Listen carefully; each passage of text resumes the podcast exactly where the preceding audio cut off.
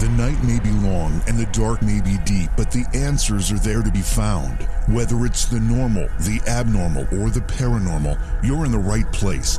Let's go beyond reality. The world is going crazy. And according to our guest tonight, Daniel Holdings, it's following a biblical timeline. He's written a book called Midnight Strikes, which addresses many of the things that mankind is facing today. And boy, are we facing things. It's not going to be a religious discussion. According to Daniel, it's going to be a factual discussion for those who have the courage to face reality. From plagues to pestilence to famine to wars and rumors of wars, earthquakes, tsunamis, and more. According to Daniel, time is about up for mankind and midnight is striking. That's going to be our conversation tonight. I hope it's not too depressing. I mean, all we get is bad news anymore. Please subscribe to the YouTube channel. I ask you to do this every night. Please do it. Go to YouTube, find JV Johnson, and subscribe. We have a great online community there. Probably close to 600 back episodes now. I'd have to look. I have to go count. And um, you can, you know, it's all free. You can watch any of the episodes, listen to any of the programs. A lot of great interviews there. Plus, our online chat room is there when we are streaming live. So it's a great way to participate in the show, become a little bit more active. I take questions from the chat room when I can. Sometimes they scroll by awfully quickly and I don't see them. So if you are asking questions in our chat room uh, and I don't get to it right away, ask again. Just keep asking. Eventually I'll see it. Maybe put it in all caps. We have some people in our chat room that like to scream at me in all caps. I tend to see those. So maybe you can try that. Also, subscribe to the podcast version of the program. If you miss a live show or you, it's YouTube's a little inconvenient at, at a time. Uh, the podcast version will download right to your smart device just by subscribing, and it's available on Apple Podcasts, Google Podcasts, all major podcast distribution points. Just look, look for Beyond Reality Paranormal, and you will find the podcast version of the show. So we're going to go to break. When we come back, we'll bring our guest in again. Tonight we'll be talking with Daniel Holdings, and it's about end times. Are we there? We might be. People have said that before. What makes this time different? Please support the program. Go to patreon.com slash Johaw. That's J O H A W. When you need mealtime inspiration, it's worth shopping Kroger, where you'll find over 30,000 mouthwatering choices that excite your inner foodie. And no matter what tasty choice you make, you'll enjoy our everyday low prices, plus extra ways to save, like digital coupons worth over $600 each week. You can also save up to $1 off per gallon at the pump with fuel points. More savings and more inspiring flavors make shopping Kroger worth it every time. Kroger, fresh for everyone. Fuel restrictions apply. Our guest tonight, Daniel Holdings, is an author. He's written several books, and you can find out um, more information about his work at his website, danielholdings.com. Books include Midnight Strikes, Three Days in the Belly of the Beast, As the Darkness Falls, and Between the Veil. Daniel, welcome to Beyond Reality. It's really great to have you here tonight. JV, thank you so much, brother. Thanks for having me and my proverbial sandwich board that says the end is near. but I, I, appreciate the uh, opportunity to have the discussion anyway. Well, um, I don't know if I should be uh, encouraged or discouraged by the fact that you say that and laughed af- laugh after it. Um, let's start from the beginning, though. I want to learn a little bit more about you first. You're a former businessman. You then you you you you. Uh, I don't know what happened in your life, but something caught your attention. You started to focus on this stuff, and you started to write. You became an author. Was there a, something specific that that kind of changed your career path there? Uh, my epiphany. Uh, well, there was really. Uh, uh, so I was a financial guy. Um, I, uh, I had a, a financial practice out of my home, and uh, my my minimum client was pretty wealthy. I you know I wouldn't deal with you unless you had at least a million bucks, and mm-hmm. even then it, it needed to be a lot more than that. And I was comfortable in my my life and and my work. I was working all the time. I was working like a dog. I'm from California, and I you know my office, my my family and I live there as well. Uh, and I read a book of all things. I read this book. Now, understand, I've been a, a believer, a Christian for, I don't know, 37, 38 years or something like that. Mm-hmm.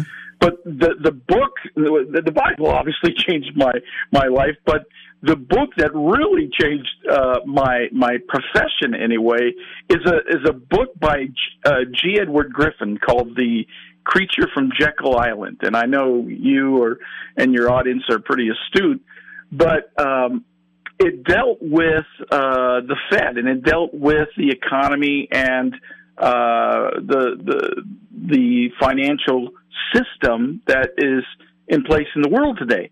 And because I was so embedded in that that uh, that work, that lifestyle, I knew the numbers. Right. I was absolutely shocked by what I read there. And the funny thing, JV, is I knew that it was absolutely true. It was all true because I had been questioning the very same things that he brought out in the book. So I, you know, I came to this conclusion that uh, I, I probably didn't need to be in in that that business anymore, and it was um, it was kind of sealed for me anyway. I was uh, walking a client out of my office, and I had just uh, uh, out the front door actually, and I was just uh, I just finished the book, and uh, he asked me this question. He said, "Well, you know, what what are we going to do if this this and this happens?" And I, you know, it's one of those, it's one of those times when you you think, did I say that out loud? I said, I, you know, it, it it probably is not going to matter because it's all going to crash anyway. He said, what? I uh, I caught myself and I said, oh, don't worry, we'll we'll go into bonds or we'll do something conservative or whatever the case may be. so uh, so I thought, you know what? Uh, I, I needed to change what I was doing, and and through the course of that, and you know some some other issues in my life, I I thought it's time to get out of the rat race, and there had been a lot of things that I had been thinking about and uh, studying and researching beyond what I did for a living, and I began to write about those things. Now, least your audience thinks this is a religious discussion, and, and I promise I try not to make it a religious discussion because uh, people have this idea about the Bible and they have this idea about Christians, and I I don't want to be just that average religious guy. I want I want to stimulate thought. Uh, and and you have to talk people's language in order to stimulate thought. So the first book that I ever wrote about had nothing like if they didn't have anything to do with the Bible, but Three Days in the Belly of the Beast is about the Large Hadron Collider. It's about physics. It's about uh, all kinds of crazy extra dimensional stuff. Uh, it, you know, it's about that kind of thing, and this is why you know it's great to be on your show because beyond reality is really the kind of things that I, I talk about and I focus on. You write both uh, fiction and nonfiction. Uh, I listed, uh, I think, what four books when I made the introduction. Kind of separate them for us. What's fiction? What's nonfiction? Well, you know, interestingly enough, those the the I have a, a novel series. Uh, those three first books are uh, a, a, they're thriller, they're techno thrillers, if okay. you will, and yes, they are Christian based. That's my worldview, and that's kind of where I come from. But they, they're science based, and they're they're based on technology. They're based on all kinds of crazy stuff. And so, what I do in those books, these things that I've been talking about and thinking about for so many years, I've woven these things in those storylines. And to make it interesting, it's fast paced, and and people, you know, really uh, gravitate toward those things. Now, my my latest venture, uh, which is Midnight Strikes, is um, let, let, me let me just say that I took a hiatus uh, after my third book, and I started ghostwriting. So you you may well have read some of what I've written, but oh, wow. I can't talk about it. Sure. so uh, I, I was ghostwriting for a while, and and uh, Steve Quayle is a friend of mine. Has Steve ever been on the show before, JV? I was trying to remember when I was, uh, you know, preparing for tonight, and I, I, the name came up. It sounds very familiar. I didn't have a chance to ask my producer to go back and look. It's possible, but I just don't remember. Right. Well, Steve Quayle's a friend of mine, and uh, I've known him for probably ten years or something. And he got done writing his uh, his his his uh, last book. He calls it his last book. He said that you know he wasn't led to write another. He also does films and stuff like that. So uh, he said he wasn't going to write another book. And uh, Steve is a believer. He's a Christian, and he. Uh, there's a, and I have to tell this story. And again, this is one of those instances I try not to sound religious, but you know, when I talk about this, your audience may go, "Well, okay, here's that guy,"? Uh, but it's important to to where we are going Steve, uh, he he was pretty wild, and he got saved back in uh, '72 or '74, something like that. He was he's from Montana, and he was going to the University of um, uh, Missoula, I think it was, uh, MSU, and uh, he had at a Hal Lindsey meeting, as a matter of fact. Hal Lindsey's the guy that did the late great Planet Earth. So anyway, he got he, he found the Lord at that meeting, and he went home that night, and he walks into his bedroom at his mom's house, and the Lord Jesus, this is one of those religious things, right? Was actually standing in front of him. This wasn't a dream. It wasn't a vision. At his house? At home? At home. Wow. Right. In his bedroom. so so what did he do? He fell down and uh the Lord and he began to, the Lord picked him up and he began to have this conversation with him. And he begins to tell Steve all these things that he was going to do with him. Uh, and so at the tail end of that conversation, the Lord showed him, and this is where the book comes in, the Lord showed him a panoramic of mankind's future. And this is really important because those things, there are 38 things that the Lord told him. And the Lord told him, He said, You're, you're going to forget about a lot of these things, but I'm going to remind you about them before they, just before they begin to happen. Now, this is why I had to tell this story. So I'm having this conversation with Steve uh, on the phone, and and he says, "I'm not writing another book, Daniel." He said, uh, "You know, I, I, I'm I'm I'm done. I'm not led to write another book." And and so, but he's also telling me about these things that he's remembering that the Lord showed him, but 35, 40 years ago or something like that. So I said, Steve, you got to put that in a book. He's got like 20 some odd books or some 25 books. I don't know, something like that. He's written for a long time. He's been on radio for a long time. You know, he does movies and, and documentaries, that kind of thing. So he, he's, he's, he's been around for a long time. Uh, and he, he said, "Well, I I can't write another book." I said I wasn't going to write another book, and you know, I I just don't feel like I should be. And I said, "I'm going to tell you what. That stuff that you saw is so important. Let me write the book, and and uh, you know, it'll be a conversation." And uh, you know, I'll fill the book with other important stuff that is about to happen as well. And then uh, you know that'll give the audience something to to really pick up on and to to to show them what's coming and he agreed to do that with me. Now, so that is what Midnight Strikes is. It's based upon those 38 things that he saw uh, about the, the future. And, you know, I, I it, you asked me, you said something about my laughing after I, I talked about the sandwich board uh, comment. And, uh, you know, JV, it, it, this stuff is, is dead serious. I mean, it is dead Of course serious. it is, and yeah. if I didn't laugh, I would cry because it's that serious. Now, you all, uh, you know, you try to keep things light, you try to keep things uh, upbeat, and I think you can face reality because that is exactly what we're talking about. We're talking about reality.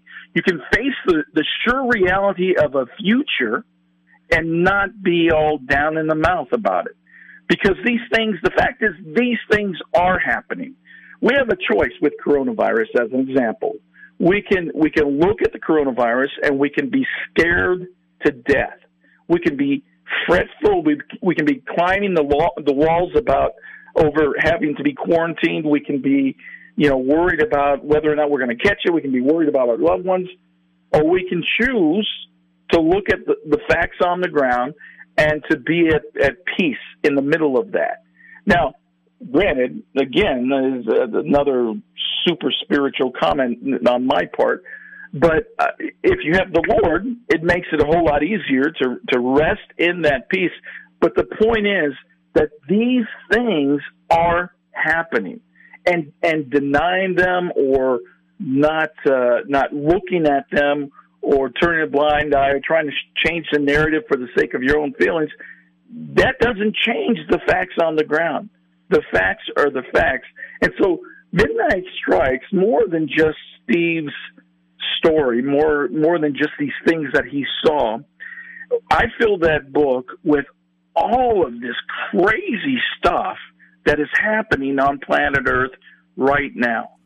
So a lot of that stuff is in the Bible, but much of it, you know, back you know two thousand years when Jesus walked the earth, he had no idea that there would be artificial intelligence. Well, maybe he did, but you know, how would he? How would you describe artificial intelligence to the twelve disciples? I mean, you couldn't do that. Right. Uh, you, you you couldn't talk about the the Chinese social credit system because there was no China. Well, there probably wasn't China back then, but there wasn't an established you know government like there is now. So all of these things that are in this book, they do tie to the Bible, but I go way beyond this and begin to talk about how they are being implemented in our time. And and that is really the mind blowing stuff. When we begin to see this this uh, uh, what, what, am I trying to say? This this um, uh, what do you call it? A, a tapestry of uh, all of these events, all of these uh, technologies, all of these uh, strategies being put into place right underneath our noses, and people aren't catching it because they're caught up in their own lives. It's stunning to me. So more than anything, Midnight Strikes is a warning to to to your audience and to anybody else that's willing to read it uh, about those things that are coming to, to, to planet Earth.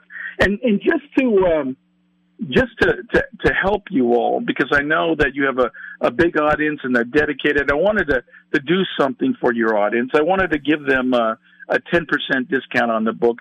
If they purchase the book and they get to the, uh, the area where you put a coupon code in, they'll get 10% off of the book so that they can, uh, that'll helpfully, uh, hopefully help them to, to pick up a copy and see what's coming. But it, it's that, that story is so important for the time that we're coming into right now. That's generous of you. What was the coupon code?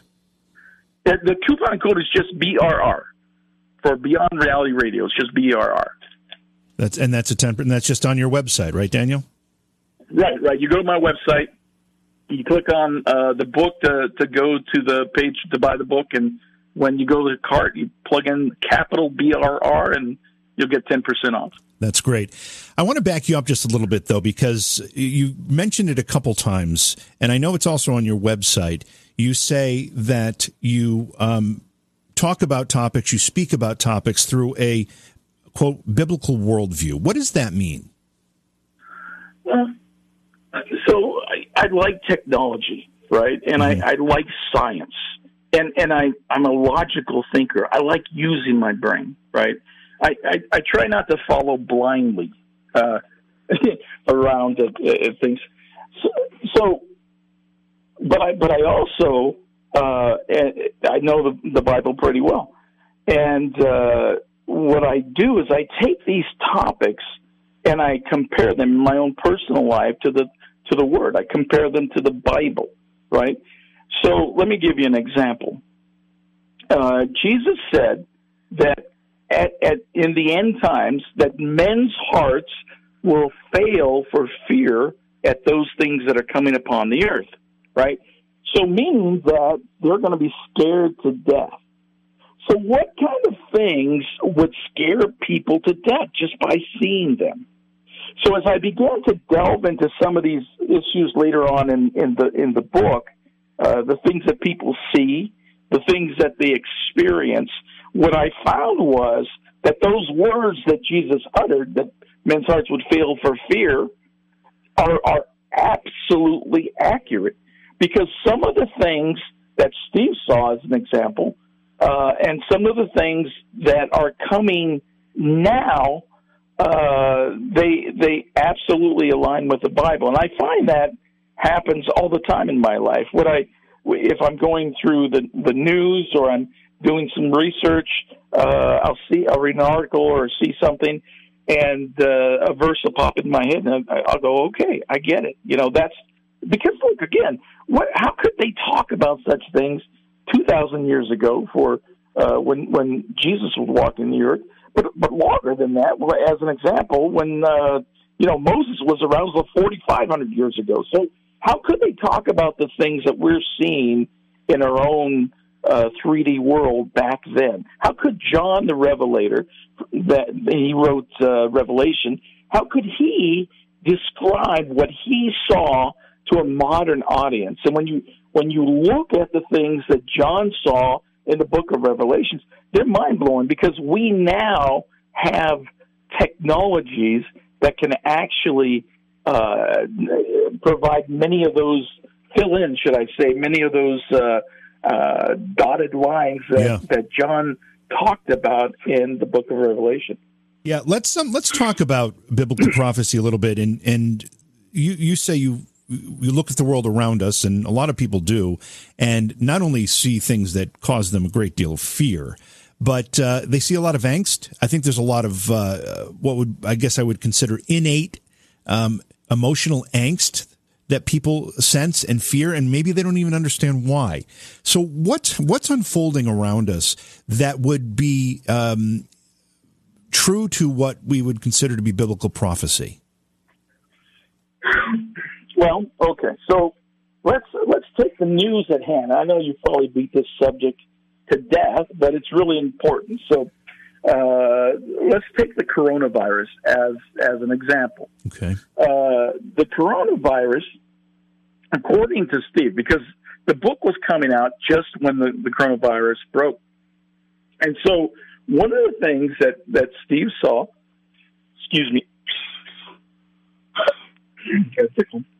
one of the things that Steve saw is he said that uh, the word showed that biological weapons would be released on the populations of the earth, and the depths of the uh, or the deaths, I should say, would eclipse the damage done by nuclear war.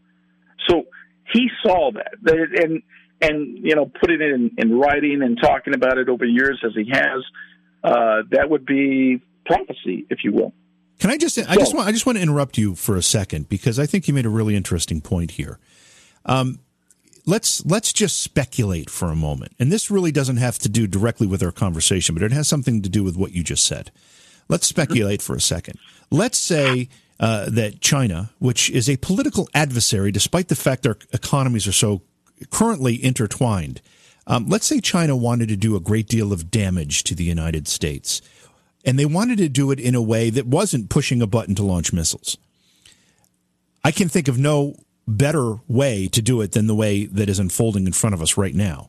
Again, I'm not mm. suggesting that's what happened. I'm just saying that wow, if there was a plan to to cripple the United States, um, we this would have been a good one. This would have been one that worked. I mean, we are right now shoveling uh, dump truck loads of money out of the treasury, money that we don't have, in order to prevent a complete collapse of our economy because of a hmm. virus. Mm. This is this is an un, unbelievably um, poignant moment in history. So it kind of it kind of t- attaches to the point you just made, Dan. But um, wow, we're it is an unbelievable thing that's happening in front of us. Well, you you are so astute, and it is why you do what you do and are successful at what you do. Because um, one of the things about Steve Quayle, he's been doing this a long time. He has a lot of contacts in, in uh, you know, uh, deep black areas, that kind of thing. Uh, a lot of people reach out to him uh, because of who he is, and and so he, he knows a lot of people and I'm just going to leave it at that. Uh, but one of the things that one of his contacts said, and I saw it for myself, was that the coronavirus is actually, this is not Daniel speaking, this is Steve Quayle in the book. He said that the coronavirus is a bioweapon that actually leaked out of the Wuhan bioweapons lab. No, wait a second, Dan. Did you say that Steve Quayle said this, or someone that he was talking to said this? One one of his contacts, one of his deep contacts, had had said that, okay. and I actually saw the message to this. Okay. So uh, it is designed to uh, attach to the body and and mutate. So let, let me let me just go down this road with you for just a second just today, an article came out that said that uh, Iceland scientists have, have found 40 mutations uh, with the coronavirus. So think about that for a second, JV. 40 mutations. Is there an inoculation or a vaccine that someone can get for a, a virus that mutates 40 different times? No. There's not. No. The other thing that they said today, it's interesting because it's new. There's there's new news coming out every day about this thing that verifies exactly what Steve's contact said. So one of the other things that they said today was that it could be reoccurring, that it could be seasonal, Yeah. even Yeah. that um, that uh, it it would not only last this first bout would not only last for a long time, that there would be reinfections after that, as there is all the time, uh, but then it could come back again next year as something different. You can't vaccinate against something like that. That's right. So, uh, to Steve's point or his contact's point, it certainly appears to be acting as a bioweapon. So, what's why would why would China do this? Well, the story is anyway, according to the source, that uh, that it was an accident. Right? There are other people, and I, I you know, I can't run these things down, so I'm not going to speculate with them. But there are other people that have said that that uh, it was intentional. So my question to them is why? Look, I, you know, I'm a realist, right? Why would China do that to their own people? Wuhan, in that area, that province, is known as the, one of the most rebellious areas in China. And so what what the source said is is it was a way to actually um, tampen their their their instability in this area. At the same time, uh, China's been facing some severe food shortages. China has a lot of people, Yeah. and hungry people get angry. Yep. Angry people overthrow governments, right? That's right. So what what they were wanting to do, according to the source, is to cull the, their population. The fact that it escaped to the rest of the world is an added bonus. Because if the Chinese are nothing more, they are very efficient, right? they are And they are- ruthless. are And ruthless. efficient And ruthless. and and they are absolutely ruthless. They have they have no problem with taking out part of their uh, um, their population. Uh, uh, their their previous r- rulers have done this. Uh, there's and I, I forget the names escape me. they all sound the same to me. I'm sorry, that sounds racist, but they do. Uh, for the last uh, three rulers before the current era of leadership, uh, I think there's a total of at least 50 million people that were killed between the three of them. So they are ruthless and they have no problem taking out their own people. Now, to your point, though, and this is where you are so astute in these matters, uh, this this because they have managed to come through it. They they are they are they're facing you know a reoccurrence of it.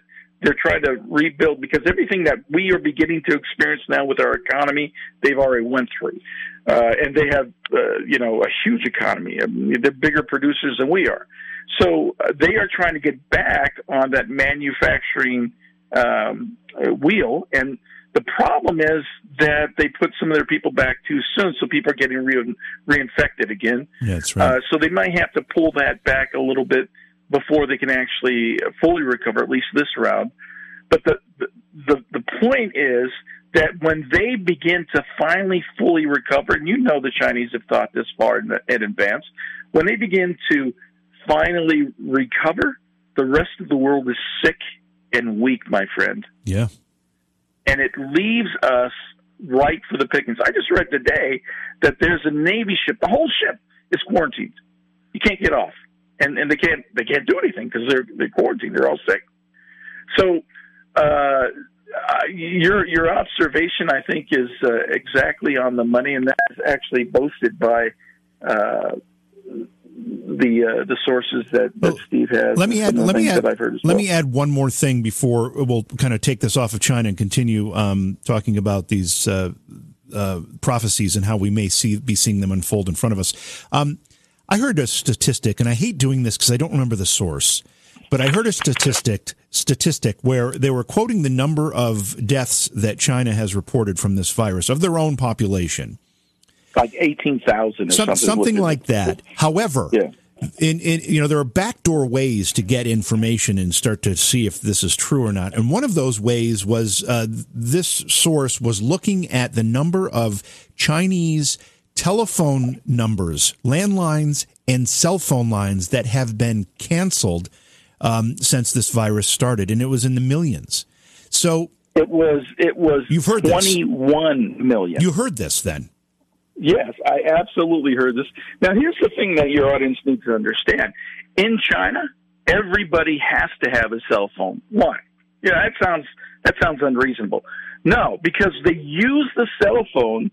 I'm looking for my notes here because I actually wrote it down. They use the cell phone and they have to transmit this health code to the government to tell them that they're sick or they're not sick.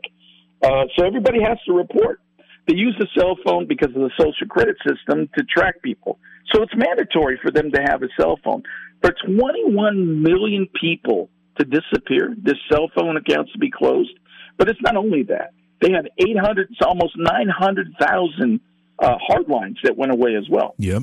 So for that many people to all of a sudden stop using cell phones, just disappear. I, I think I think that source is right on. Yeah. I, I think I think that's what happened. Yeah, so there's something else going on there on there that There, we are there. clearly not uh, getting the full story. But regardless, so here we are. We are watching this unfold in front of us here in the United States, which um, is arguably, arguably the most prepared place to handle something like this, and we're struggling with it. So, how does this fit into biblical prophecy, and what else are we seeing that does is, uh, that too?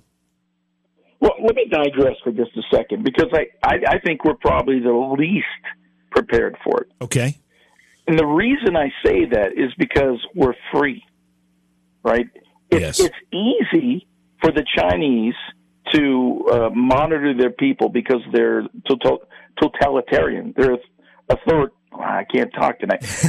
you know, they they will put their thumb down, Sure. and and you will have to do what they tell you to do. They have they they check temperatures as you walk into buildings. You know, they monitor where you go with your cell phones. They uh, you know, they they check your diet. They talk to your neighbors. They, I mean, they are very intrusive in their lifestyle.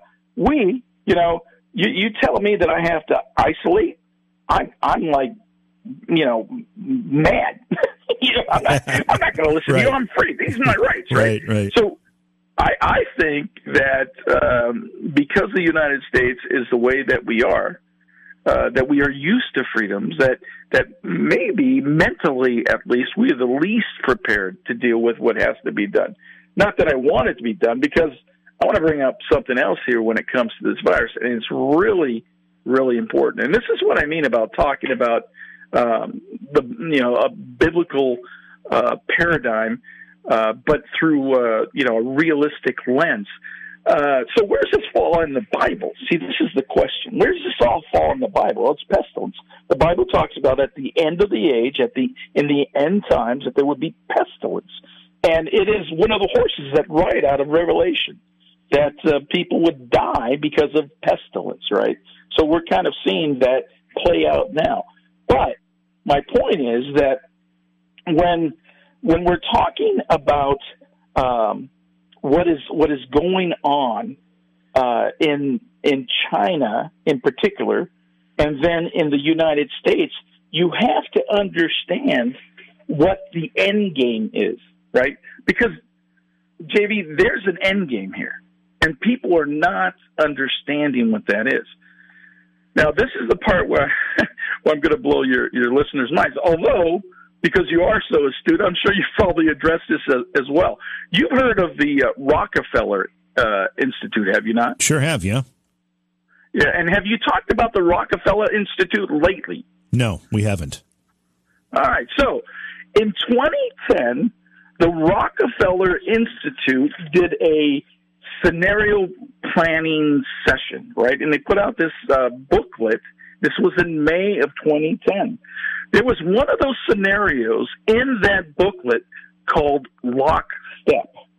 And what they said was that a plague or a pandemic would help them achieve their goal of global governance. Wow. That's that's uh, uh, that's it in a nutshell. But w- specifics that plan, they said that 20% of the population would be affected, infected.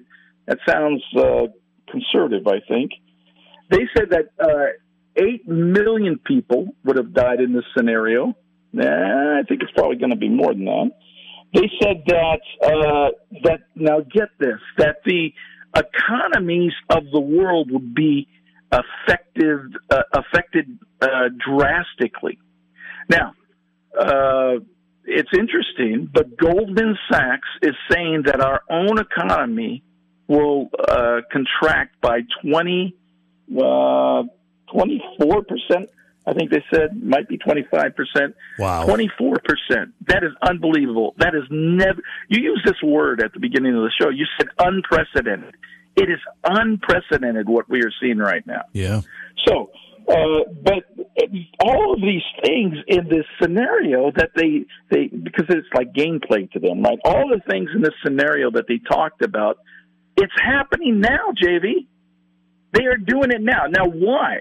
So why is there?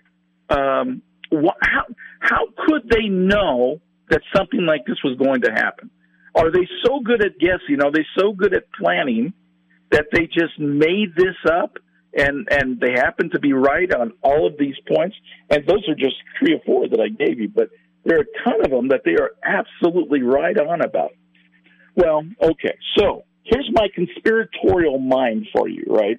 I said that I'm not your typical Christian, right? I'm, I'm more of a conspiracy theorist. You know, I'm, give me the the foil, the tin tinfoil, tinfoil hat, hats oh, right? to go around. That's right. so I happen, you know, and people always ask me this, Danny, what are you? You're a Republican and you're a Democrat? You love you love Trump, you know, or or you uh, who are you rooting for in the Democratic primary? Excuse me. I happen to think that that both sides of the aisle are nuts. That those are two wings of the same bird. The right wing and the left wing yeah. are both playing for the same team. And when you when you listen to you know some of of our founding fathers, I don't know if it was Jefferson or Madison, warned against a two party system for this very reason that they would both be corrupt and eventually combine into uh, one party and thus uh, control everything. But it goes beyond that because I know that you know that uh, JFK, uh, John Fitzgerald Kennedy spoke about in 1962, I think it was, the um, global conspiracy that existed back then. And he said that uh, it was a, what did he call it? A monolithic um, uh, global, I forget exactly, but he said that uh, they existed in the shadows. And this was in the public. A lot of people think that this is what got him killed. But it wasn't only him that talked about this. Right. Eisenhower talked about the the military industrial complex, and when you look at that, uh, those comments they they look very similar to to Kennedy's. And there was actually, uh, I think his name was Jasper or something like that, a senator that was uh, a contemporary of Kennedy's that was actually in the House before him and had these very same uh, thoughts and wrote them or actually uh, talked about them in the speech as well. So I believe that there has been a um, well, let me say it like this. Okay, here's where I sound like a crazy Christian, right? But you got to understand where I'm coming from. I believe that there is a demonic, uh, inspired, global, uh, authoritarian type uh, shadow cabal. We call them the uh, New World Order, if you will, or you can call them the um, deep state. That's the newest name from these days. Mm-hmm. But they have been okay. So here it is. They have been moving toward this trigger. They have been moving toward this black flag event. They have been chomping at the bit, waiting to kick this thing off. And now they have it. Now, why I say this is because the end goal of uh, the uh, the Rockefeller Institute's lockstep was what we are seeing right now. What is occurring because of the pandemic is they are now tracking the virus through social media. There's talk about tracking the virus on your cell phone, or tracking people that are infected on your cell phone. there's talk about uh, moving away from paper currency and hard currency to digital currency. That's right. So digital currency, it's in the book, as a matter of fact, is the is what you would need to institute the mark of the beast, a biblical uh, uh, title. So all of these things are being put into place now, and the world sleeps, my friend. And yeah. but it's worse than that because you know, and and I think Christians have done it to to ourselves.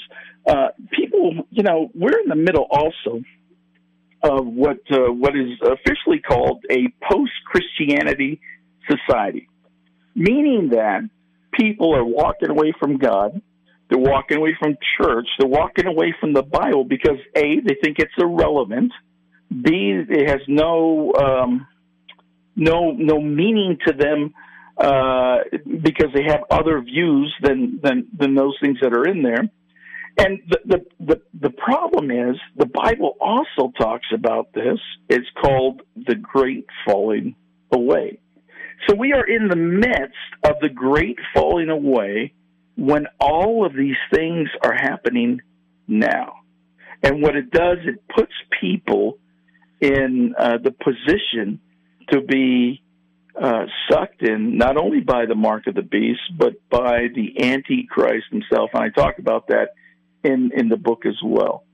So again, I, I take this this this view, uh, you know, uh, maybe that uh, many of your listeners have never heard before because um, I've been to Bible college, you know, I've done my share of preaching and teaching, but I think it's so important to talk the language of the day. And if we don't honestly and realistically look at the things that are going on in our world through the same lens that everybody else looks at it, then how can we talk to people?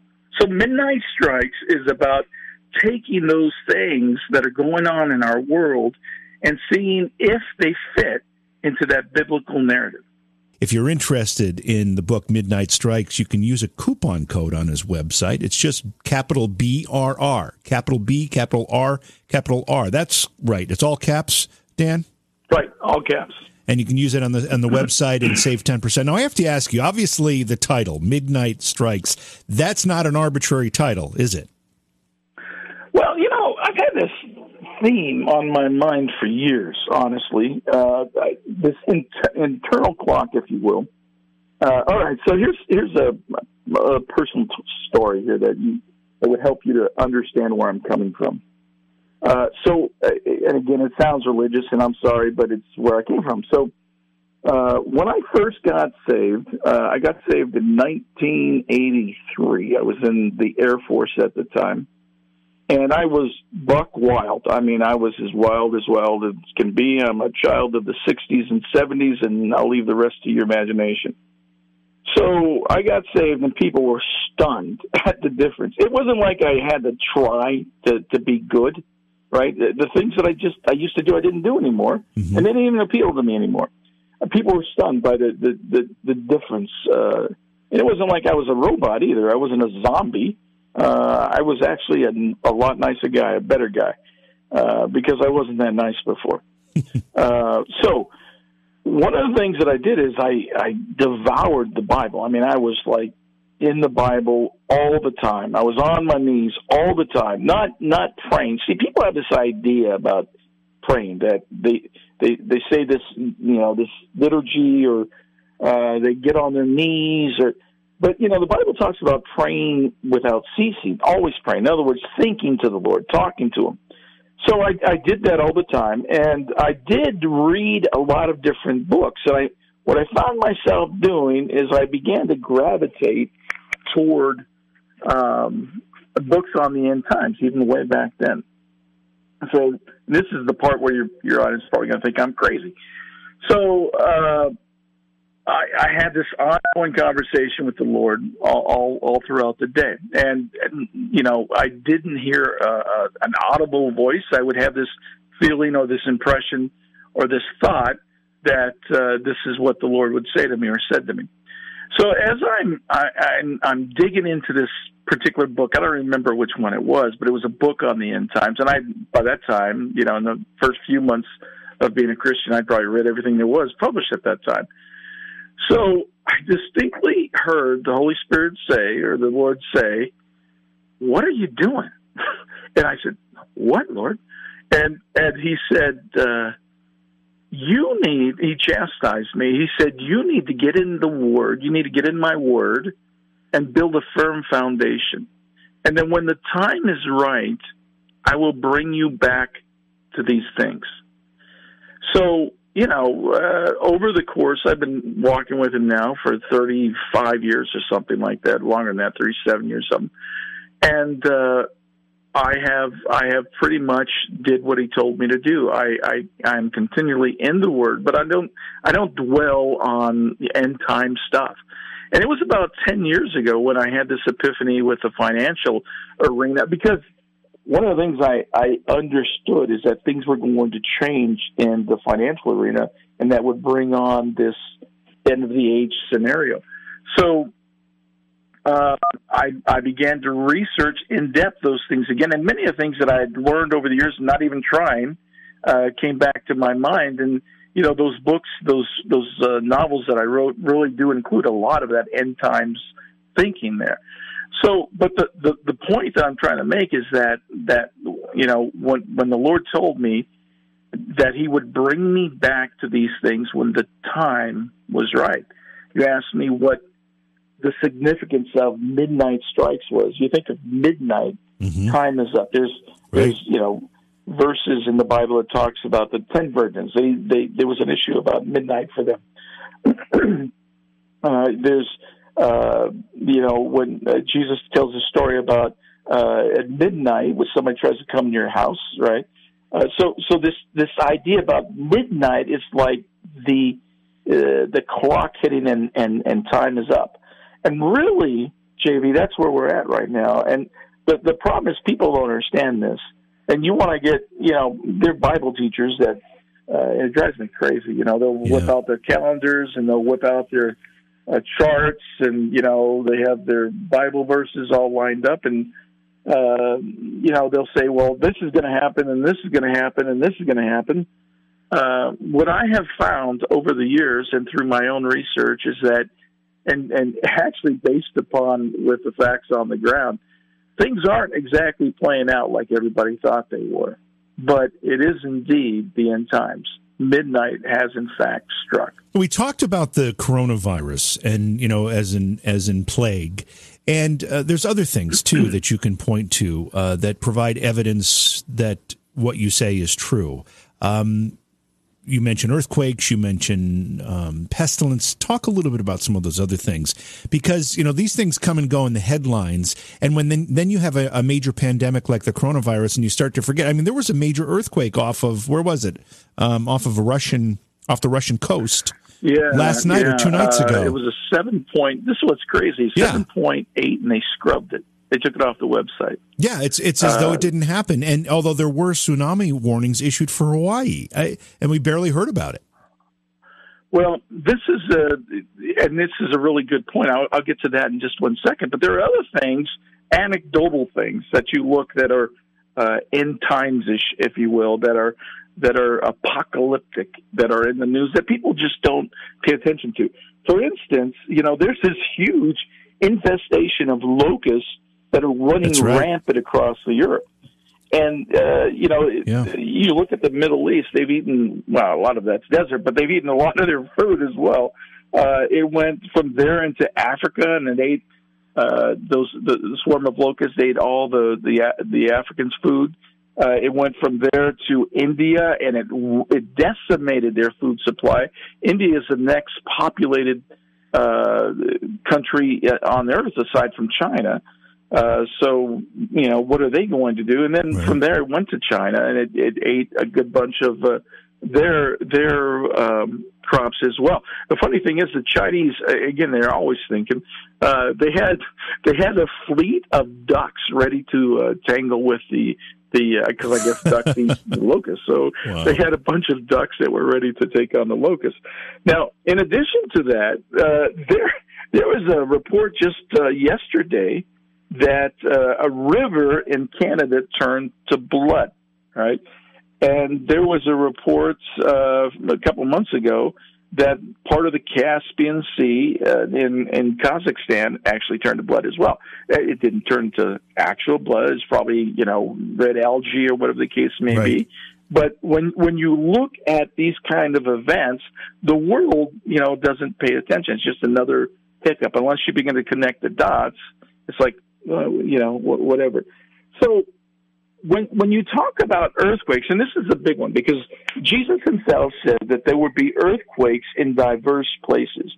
So I did a word study on on what he was talking about. It means unexpected places. It means places that you just don't normally think of, you know, for earthquakes. And sure enough, we've seen some very strange uh, earthquakes in uh, Oklahoma, as an example. There's not a known fault in Oklahoma, and they're having earthquake swarms there. Uh, there was uh, there have been a couple earthquakes in the Car- Caribbean, and that they're not normally known for earthquakes. Uh, now, you did mention the uh, the earthquake that happened yesterday uh, off of uh, Russia, the Russian east coast. It would be.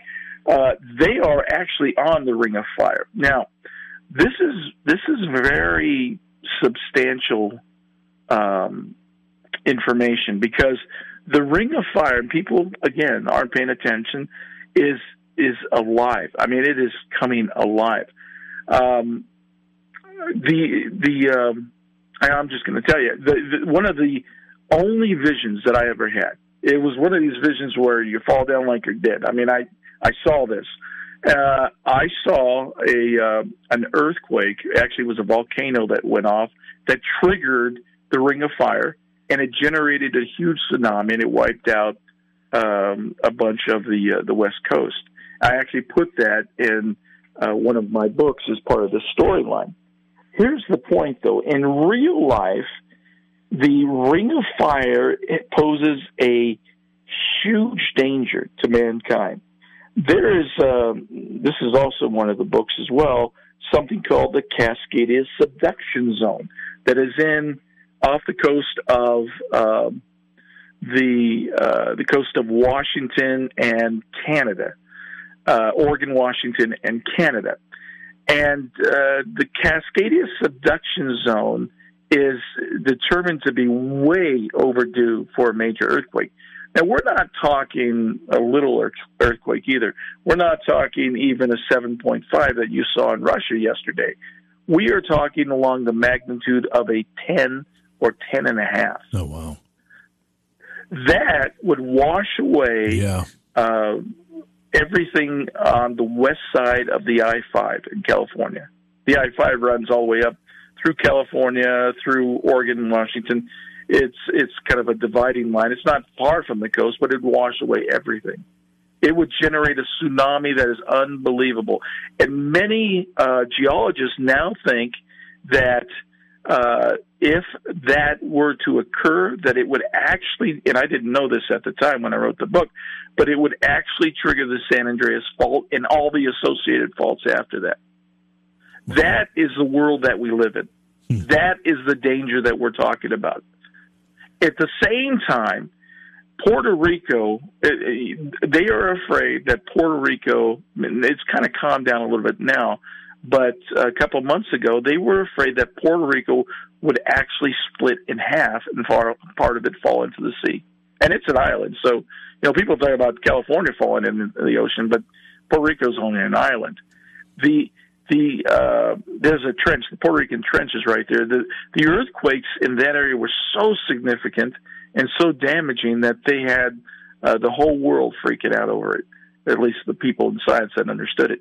Uh, so there are earthquakes that are ramping up all over the world.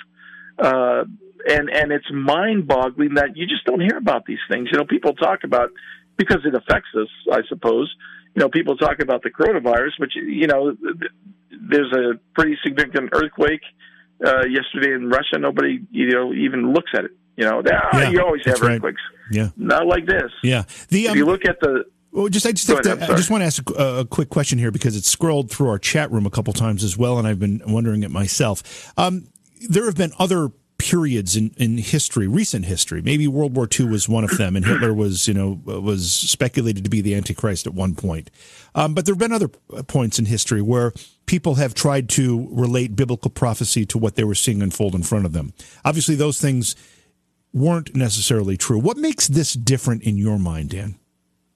You know, that's a great question. It's a great question, and people ask this all the time of me, and it's it's really important to to address this the, I would tell I would tell whoever is is thinking along these lines that that is va- that is a valid point because they they thought Hitler was the Antichrist, they thought Mussolini was the Antichrist, but but JV never before in modern history, in ancient history either, have we seen the accumulation of events across the board that would lead me to believe that this is that time. And that is what Midnight Strikes is about. For for individuals that are wondering, hey, you know, it's just only one thing. It's just a pandemic, right? We've never had a pandemic like this, but it's only a pandemic. Excuse me. or it's only an earthquake. If you open up Midnight Strikes and intellectually, if you're intellectually honest enough to, to go through it, and again, it's it's not much different from the way that I talk. It's not it's not filled with biblical ease or anything. But if you look at each and every point in there, there there are 15 chapters in Midnight Strikes, and all of them deal with things that are happening right now. For for instance, okay, so what what do I mean about the totality of of events that are unfolding before us? Well, as an example, excuse me one second. I'm sorry, guys. You want, no, I don't have the coronavirus. Know, do you want to take Do you want to take a quick break so you can grab something to to uh, drink or something? Just to. Oh, I, I have some water. I just got to. Okay. um, so so one of the things that is happening in this generation that has never been able to happen before is, and I mentioned it previously, is the Chinese social credit system. Now, for those that are uneducated about this, uh, then then you would be astonished to find out that the Chinese have a means to track everybody in their country.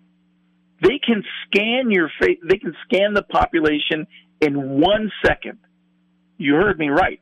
One second. Wow. They can pull you out of a crowd from a satellite. They they can figure out what you're doing. They they they know what door you're using in your house. They know what route you take to work. They know what you buy at the store. They know what you have in the bank. They know what you think of the of the the the, the uh, party. They know everything about you, and that is put into this huge database with AI. It's run by artificial intelligence.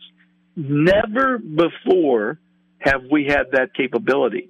And the interesting thing is, JV, that much of that technology was developed by American companies, yeah. and they took those, those that technology to China to test it out.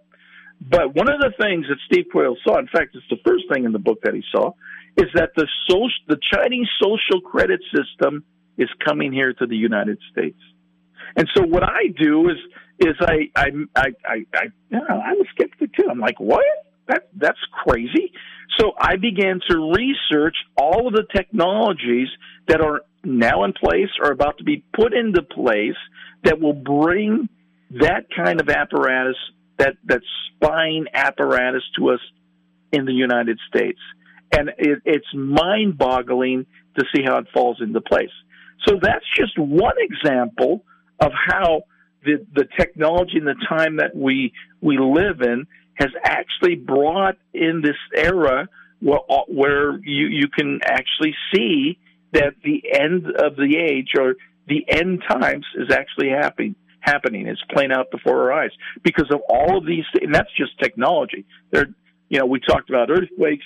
There, there's all kinds of other crazy. Here's here's another crazy thing. So, one of the things uh, that the Bible talks about is that in the last days that people will begin to uh, lose their minds, right? That they'll, and I'm just paraphrasing for you, but they'll they'll begin to uh, uh, to be uh, to think strangely, right?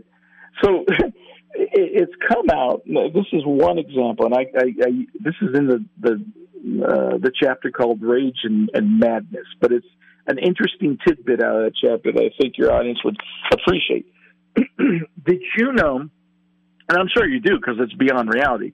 But that everybody on the earth operates uh, with a frequency.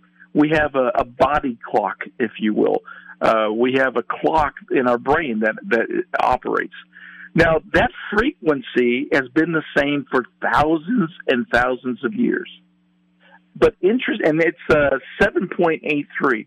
In fact, that frequency permeates everything that we do. It, it's actually in the atmosphere, right? Our, our magnetosphere actually operates on the same frequency. The Earth operates on the same frequency. But interestingly, in 2012, uh, 2014, excuse me, they actually found that the frequency had changed. That it went from 7.85, excuse me, 7.83 to 8.5. And it's jumped up as much as uh, it was actually oscillating between 8.5 and 16.5 uh, hertz. It even went as far as 30 hertz. So, so why am I bringing this up? Because when your when your body clock changes and the clock in your brain changes, when the frequency in your brain changes, it makes people crazy. So here's an example of how what the Bible talked about is actually coming true in our age. So the, the point is that again, never before has there been all of these events, all these issues, all these technologies that are falling into place right now. So this is why I, I, I can say, you know, pretty confidently that we are in the end times. This is not, you know, we're about to enter. No, we, we are in the end times. However long that takes. Yeah, I was just gonna, I was just going to ask. When we say end times, are we talking weeks, years, months, generations? Uh, how long does this take to play out? Well, it's certainly not. It's certainly not weeks. Certainly not months. It's probably not years right? It's probably, uh, I, and I, I, am not going to sit here and say it's, it's this uh, this amount, but yeah. this is really important because things. And again, I mean, I, I can't tell you the story without you reading the rest of the book because you won't get it right. At the end of the book, uh, I talk about an event, a scientific event that uh, it will occur, and it is absolutely biblical. And because of that, what what I can say to you is that uh, uh, I don't know exactly when the end comes, but I'm I'm going to tell you that it it's it's going to get very uncomfortable in the relatively near future. Mm, not not months, uh, more than a couple of years, mm-hmm. but these things are playing out according to the way that the Bible said that they would play out. And so my job, at least the job that I've been, you know, given, is is to to show people how it is uh, these these events are playing out according to the Bible. And when you read Midnight Strikes, you sit back and you go, "Are you kidding me?" I thought this guy was crazy, but here the fact: Midnight Strikes has over 500 footnotes 500 pieces of evidence for the things that are in the book. That's unbelievable. I mean, uh, uh, you know, when when you read, you know, an average end times book, it, it doesn't back up much of what they say. They have stuff from the Bible, but it doesn't talk about regular life. So you're looking at facts, and you're free to to delve into to all of those. And you know, as I said, I'm I'm uh, uh, I'm apolitical. Uh, and uh, I make a case in that in that book for how we've been set up. Uh, so, uh, Midnight Strikes is probably the furthest thing that you're going to get from a Bible lesson, but it's probably the closest thing that you can read these days to uh, what the Bible really says, if that makes sense. It does make sense. Now, um, I have to ask you, and this kind of takes our conversation back a little bit, but based on everything that you've just revealed to us and connected the dots you've connected for us, I want to know a little bit more about Steve Quayle. Why did he walk into his house and have Jesus standing in front of him, delivering him these many of these messages and these clarifications? Why Steve? Do we have any idea? You know, uh, Steve. Steve would probably ask the same question, and and I'm sure has. Why me, Lord? And that's not the only time you've seen him. Uh, you, you know, like a good investigative reporter, I you know I, I I listen really hard, and I've known Steve for a number of years, and every time I hear him tell that story, it's the same way. It, it's not deviant. He's not making this up. He saw him. And there are other times that he saw the Lord, uh, two or three other times that he stood before him. Um, and, and one time he screwed up. And, and, you know, the Lord, he appeared before the Lord and, and the Lord appeared before him and called him on the carpet. Uh, and he, he talks about that openly. Uh, so, uh, Steve would say, why me? You know, I'm just a guy. And he would say that he's just a guy. Uh, he says that he has more issues than National Geographic. so so he's got he's got plenty of baggage like everybody else. But Steve, you know, Steve is a unique character. I mean, um, he he's been on radio for. This is why I'm surprised uh, that he's he's not more well known to your audience. But he's been on radio for probably 25 or 30 years or something like that. Wow. He was one of the first uh, preppers there were out there. Uh, he's he's been in alternative media for a number of years, uh, and and you know he he talks about stuff that that people just you know Christians in general just don't normally talk about. The things that that he talks about, uh, uh, he, he always gets around to applying them to the Bible, but.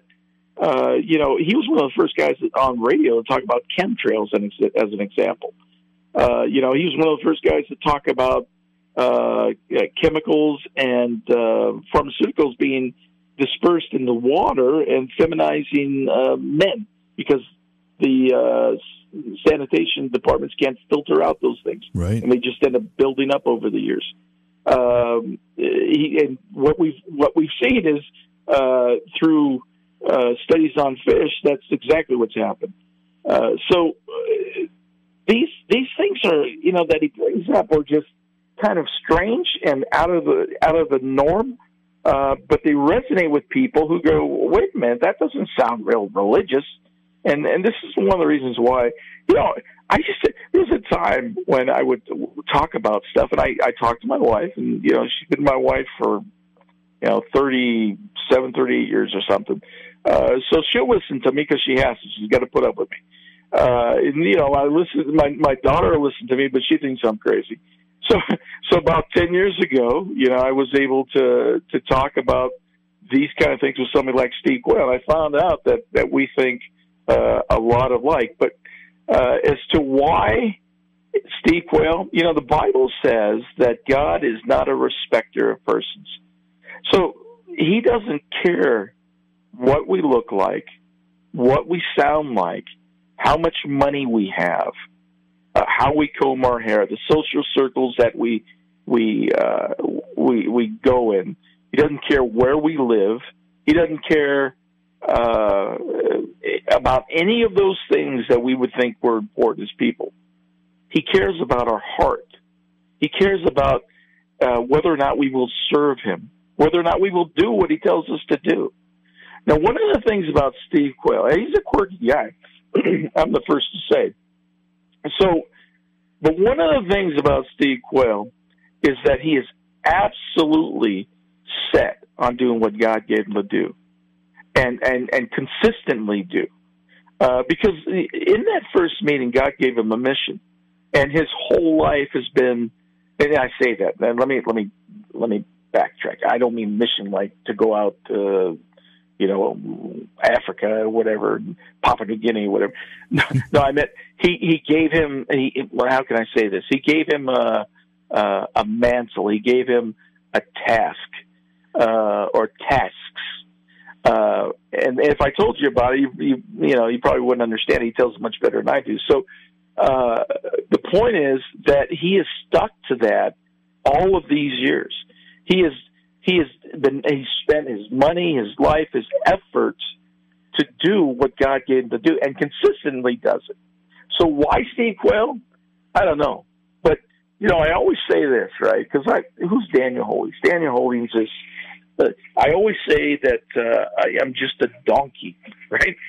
All I want to be is a donkey in God's kingdom. Now, for some of you that that know your Bible, uh, there was a donkey.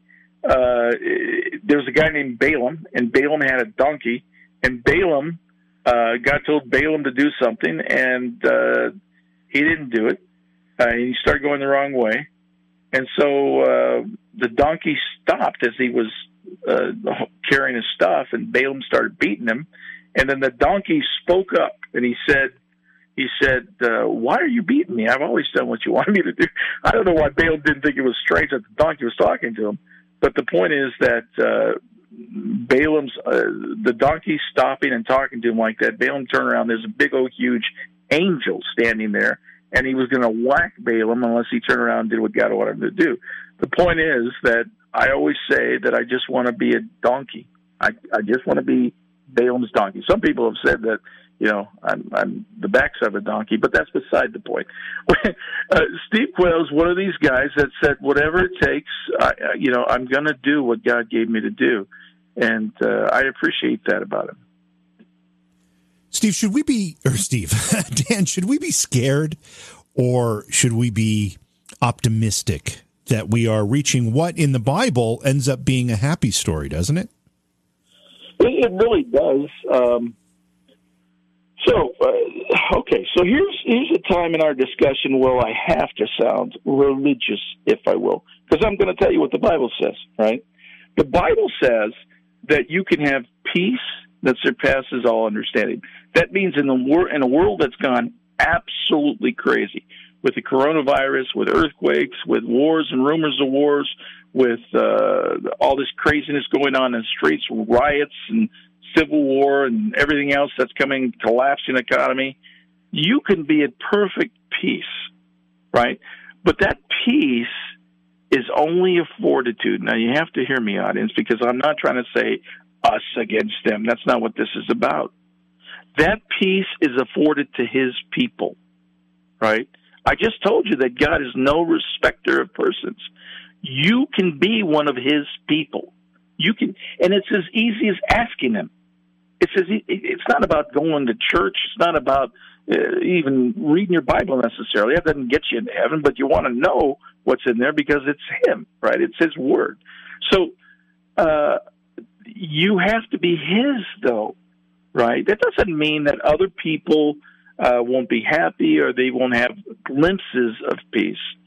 But this peace that surpasses understanding is exclusive to his people. So the question that, that we have to ask ourselves tonight, are we his? And, and it's not so much, do we know him, right? Because you always hear Christians say this, ah, I know Jesus, right? It's not about that. Because one day we're gonna everybody is gonna have to stand before him, and I mean everybody. And the question is, will he know us? Does he know us? Because there's a verse out of the Bible that says, "Depart from me, I never knew you." Right, and he says that a lot. So being invested now eh, this is the word this is the word that you have to hear right being invested in a relationship with jesus is far different than being religious. It's far different than checking your box at church, right? Getting on your Sunday best and going. I'm not saying that's a bad thing. I'm just saying that's not what you need to be in a relationship with him. Right. So you you you can be scared if you don't know him, right? Because the, the at the end of the book, the end of the book is for his people. And there's don't get me wrong, there's a hard road to hoe even for his people between here and there. Right? The difference is that in the midst of all the craziness and the junk, he can provide provision, right? He can lead you. He can do the miraculous in, in your life, and I've seen it as well. Uh, he can he can deliver you out of uh, uh, problems, and if you don't get delivered and you die, then you're okay too. So, if if you don't know him, you, you do have a right to be scared, right? But you have an opportunity like anybody else, like I did. I was the furthest thing from a Christian at the time. Uh, uh, but but I had to fight my my desire to run the other way because it was so weird. It's just weird, right? Yeah, yeah. People calling each other brother or whatever, right? I didn't know anything about that. I wasn't raised in a Christian home, so yes, it can be scary. And th- but uh, to to go back to what I said at the very beginning of the show, this is reality, right? Not dealing with the reality of the life that we live in is is dangerous, right? Not acknowledging coronavirus and going out without a mask or hanging out in a big group that that'll get you sick, right? Because you didn't deal with the reality. The reality of the end of the age is that it's here and that there are things happening now, right? So we got to do those things to protect ourselves, like you would the coronavirus, uh, to to to mitigate that pain and discomfort along the way, and that's knowing the Lord. Dan, we're almost out of time here. A couple things I meant to say earlier, and one of them, which I think is very important. Thank you for your service. I know you're a veteran of the Air Force. Thank you so much for that. Thank you. Thank you for Re- saying. Really do appreciate that. Um, I also saw something that uh, I, I, think you still have coming up. I don't know if it's been canceled because of this craziness that's going on, but the True Legends Conference is that still happening? And are you still speaking there?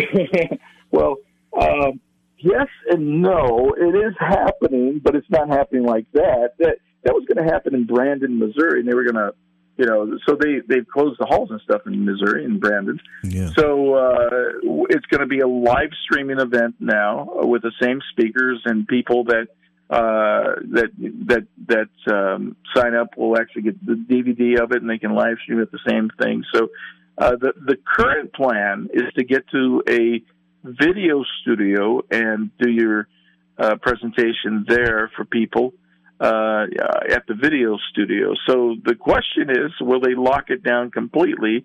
So that you can't even get out of town. I hear in New York they're talking about closing the roads. Yeah, it's um, I don't even know what to say. It's so surreal. Uh, I'm in upstate New York, and so far and thankfully we have not been hit hard. But they're talking about uh, we have a. Uh, I'm in Cooperstown. We've got a thousand person year round population here. And of course, we have swells in the summer because of the Baseball Hall of Fame here.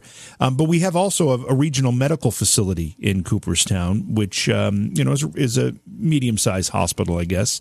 And they're talking about uh, shipping um, patients up from New York City to fill these hospitals in, up, in upstate um, you know, which is a whole uh, concept unto itself. So I don't even know what to think about what's going on. But man, you know, we we both hit the nail on the head when we said unprecedented earlier in the program because every day we're seeing something else that has uh, that That's we can right. call unprecedented. Maybe one day I'll write a book about it. I mean, yeah, ho- hopefully it has a happy. It would be a fiction book, right? hopefully, stuff is crazy. Hopefully, it has a happy happy ending. That's what we're all praying for. Uh, listen, um, great conversation. Again, the book is called Midnight Strikes. It's available on your website, and you've offered very generously a coupon code. If you use uh, BRR, all in caps, on the website when you order, you'll save 10% on the book. Do you have another project uh, on the works, or is this one, um, uh, you're going to be working on this one and promoting it for a while? Well, I'm actually prepping for the conference uh, as if it's still going to happen. Uh, I'm actually doing a couple people's presentations for them, so it's uh, it's it's all time consuming. I honestly, I'm I'm on kind of uh, pause right now because I don't know uh, yeah. if uh, with the economy the way it's yeah. going, if we'll even be able to publish in the next uh, few months anyway. Yeah. So it's, everybody's in limbo. yeah, that's that's absolutely true. Well, again, thank you for taking the time out for being and being here with us. Uh, it was very uh, informative, fascinating, and interesting. And I look forward to having you back again. Well, JV, I'd love to, and I appreciate you having me on, audience. Thank you so much for your patience and putting up with the guy with the sandwich sign on. Take care of yourself in this crazy world, world, Dan, and we'll talk to you again soon. Thanks, JV. Bye bye.